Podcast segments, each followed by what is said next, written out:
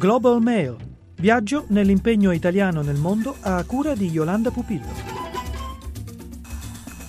L'economia azzurra come catalizzatrice per l'economia verde, una proposta dello UNDP, il programma delle Nazioni Unite per lo sviluppo, di una strategia nazionale sull'economia azzurra in Guinea-Bissau. Tra gli attori del progetto l'AIFO, Organizzazione di Cooperazione Sociosanitaria Internazionale per il diritto alla salute e all'inclusione. Lucia Verzotti, coordinatrice AIFO in Guinea-Bissau.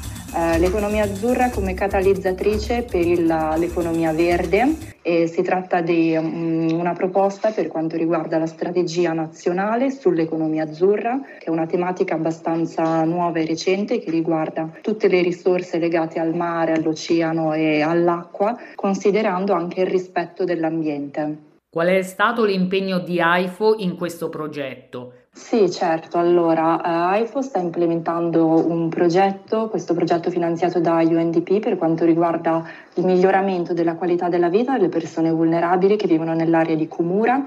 Kumura sta a um, 40 minuti da Bissau e abbiamo due risultati sperati. Il primo è la creazione di attività generatrici di reddito per le persone con disabilità con microimprese legate all'economia azzurra.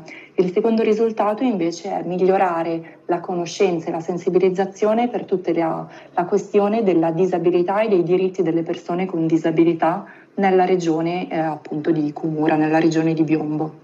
Qual è il collegamento tra la blue economy e lo sviluppo?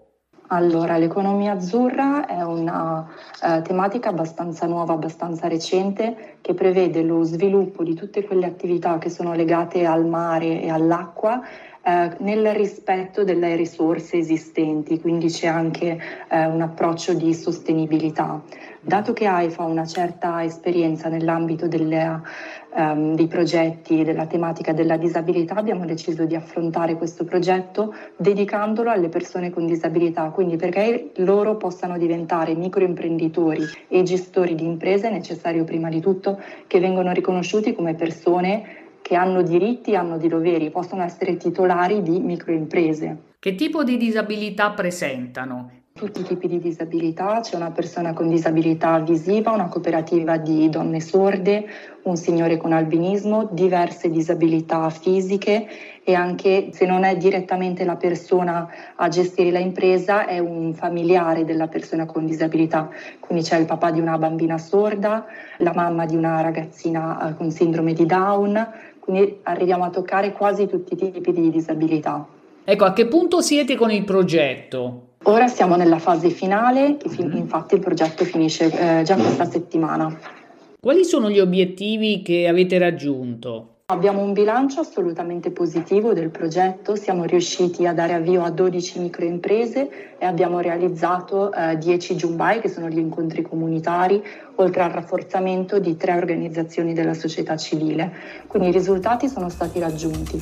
Oltre a quelli previsti, sono stati raggiunti anche risultati inaspettati. Eh, ad esempio alcune persone sono riuscite a ottenere il biglietto d'identità, la carta d'identità e il numero fiscale sono stati aperti 11 conti bancari, c'è stato un riconoscimento anche formale da parte del governo di queste nuove microimprese grazie al centro di formalizzazione dell'impiego, eh, sono state fatte diverse connessioni con supermercati, con ristoranti, quindi questi nuovi microimprenditori hanno preso dei contatti per poter vendere i loro prodotti. E poi ci sono create delle buone collaborazioni con l'amministrazione della regione di Biombo, con banche, microimprese, con la direzione generale dell'inclusione sociale.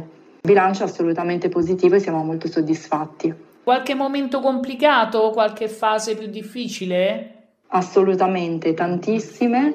Uh, ad esempio, il progetto era stato pensato per cui fin dall'inizio si, pote- si, doveva fare una formazione rivolta ai 12 che avrebbero ricevuto il finanziamento. In realtà c'è stato un interesse molto alto per quanto riguarda questa possibilità e abbiamo deciso di, anziché fare una formazione per le 12 microimprese, ne abbiamo fatto una formazione per 95 persone. Quindi è stata anche una questione un po' da ripensare e rivedere in termini di logistica in termini di spazi e anche in termini di budget. Eh, anche altri problemi ci sono stati nel momento in cui sono cooperativi a collaborare, quindi abbiamo supportato creando eh, un regolamento interno in cui i ruoli erano chiari e in cui ognuno avesse un, un ruolo ben definito, così che non si creassero conflitti. Come procederete adesso per sostenere i partecipanti al progetto? Esatto, la speranza è che possiamo continuare a dare tutoria e monitoraggio a queste 12 microimprese che sono abbastanza giovani e hanno bisogno ancora di supporto.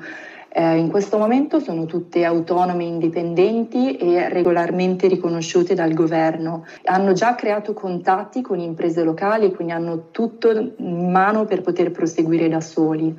Ci piacerebbe dare un supporto in più per quanto riguarda magari fare un corso più di marketing, di fidelizzazione del cliente, quindi siamo in contatto con gli UNDP e vedremo se ci saranno possibilità in futuro. Attiva nel progetto in Guinea-Bissau anche la fondazione Engim, che sarà nostra ospite nella prossima puntata, sempre dedicata alla Blue Economy.